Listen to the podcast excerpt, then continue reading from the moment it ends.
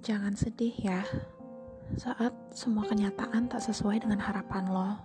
Saat semua keinginan lo datang dengan rasa kecewa. Saat perasaan lo tak ada yang benar-benar mengerti. Atau saat lo belum menemukan orang yang tepat untuk lo ceritakan semuanya.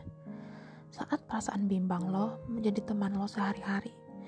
Tak ada lagi orang yang bisa kau percaya. Saat semua orang hanya bisa membuat lo kecewa saat semua orang berhasil mencapai impiannya dan lo hanya bisa jadi penonton atas kemenangannya. Sementara lo masih gini-gini aja. Saat satu persatu orang tersayang pergi meninggalkan lo. Saat lo merasa apa yang lo lakuin sia-sia. Saat lo merasa tidak dianggap oleh lingkungan lo. Saat lo masih aja bikin kecewa bokap nyokap lo. Saat kesulitan selalu saja mengiringi kehidupan lo. Saat harapan rasanya sudah tidak ada lagi saat lo ingin berubah, tapi bingung harus ngapain dan mulai dari mana.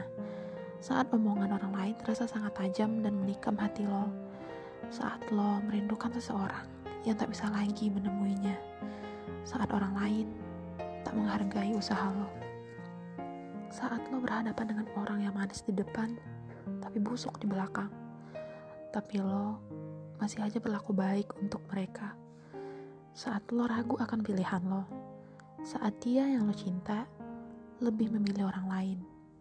Saat lo pengen nyerah aja tapi dihadapkan dengan resiko lain yang lebih besar. Saat lo merasa kesepian lalu mengurung diri di kamar.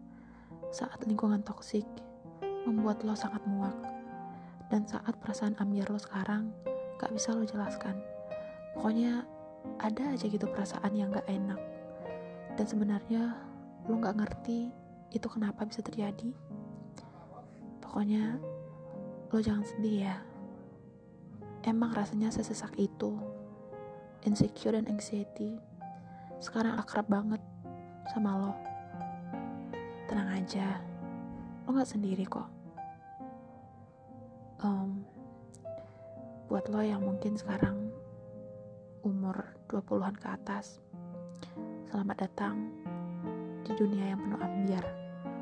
Mari kita nikmati fase ini bersama-sama. Bahwasanya lo memang benar-benar gak sendiri.